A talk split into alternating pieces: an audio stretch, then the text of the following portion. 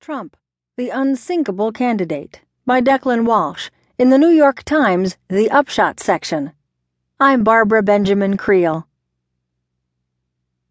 This U.S. presidential election is a dizzying wonder, a torrent of outrages, gaffes, and primetime dramas where one story blurs into the next, most of it driven by the Republican contender, Donald Trump. With such a ferocious pace, it's easy to lose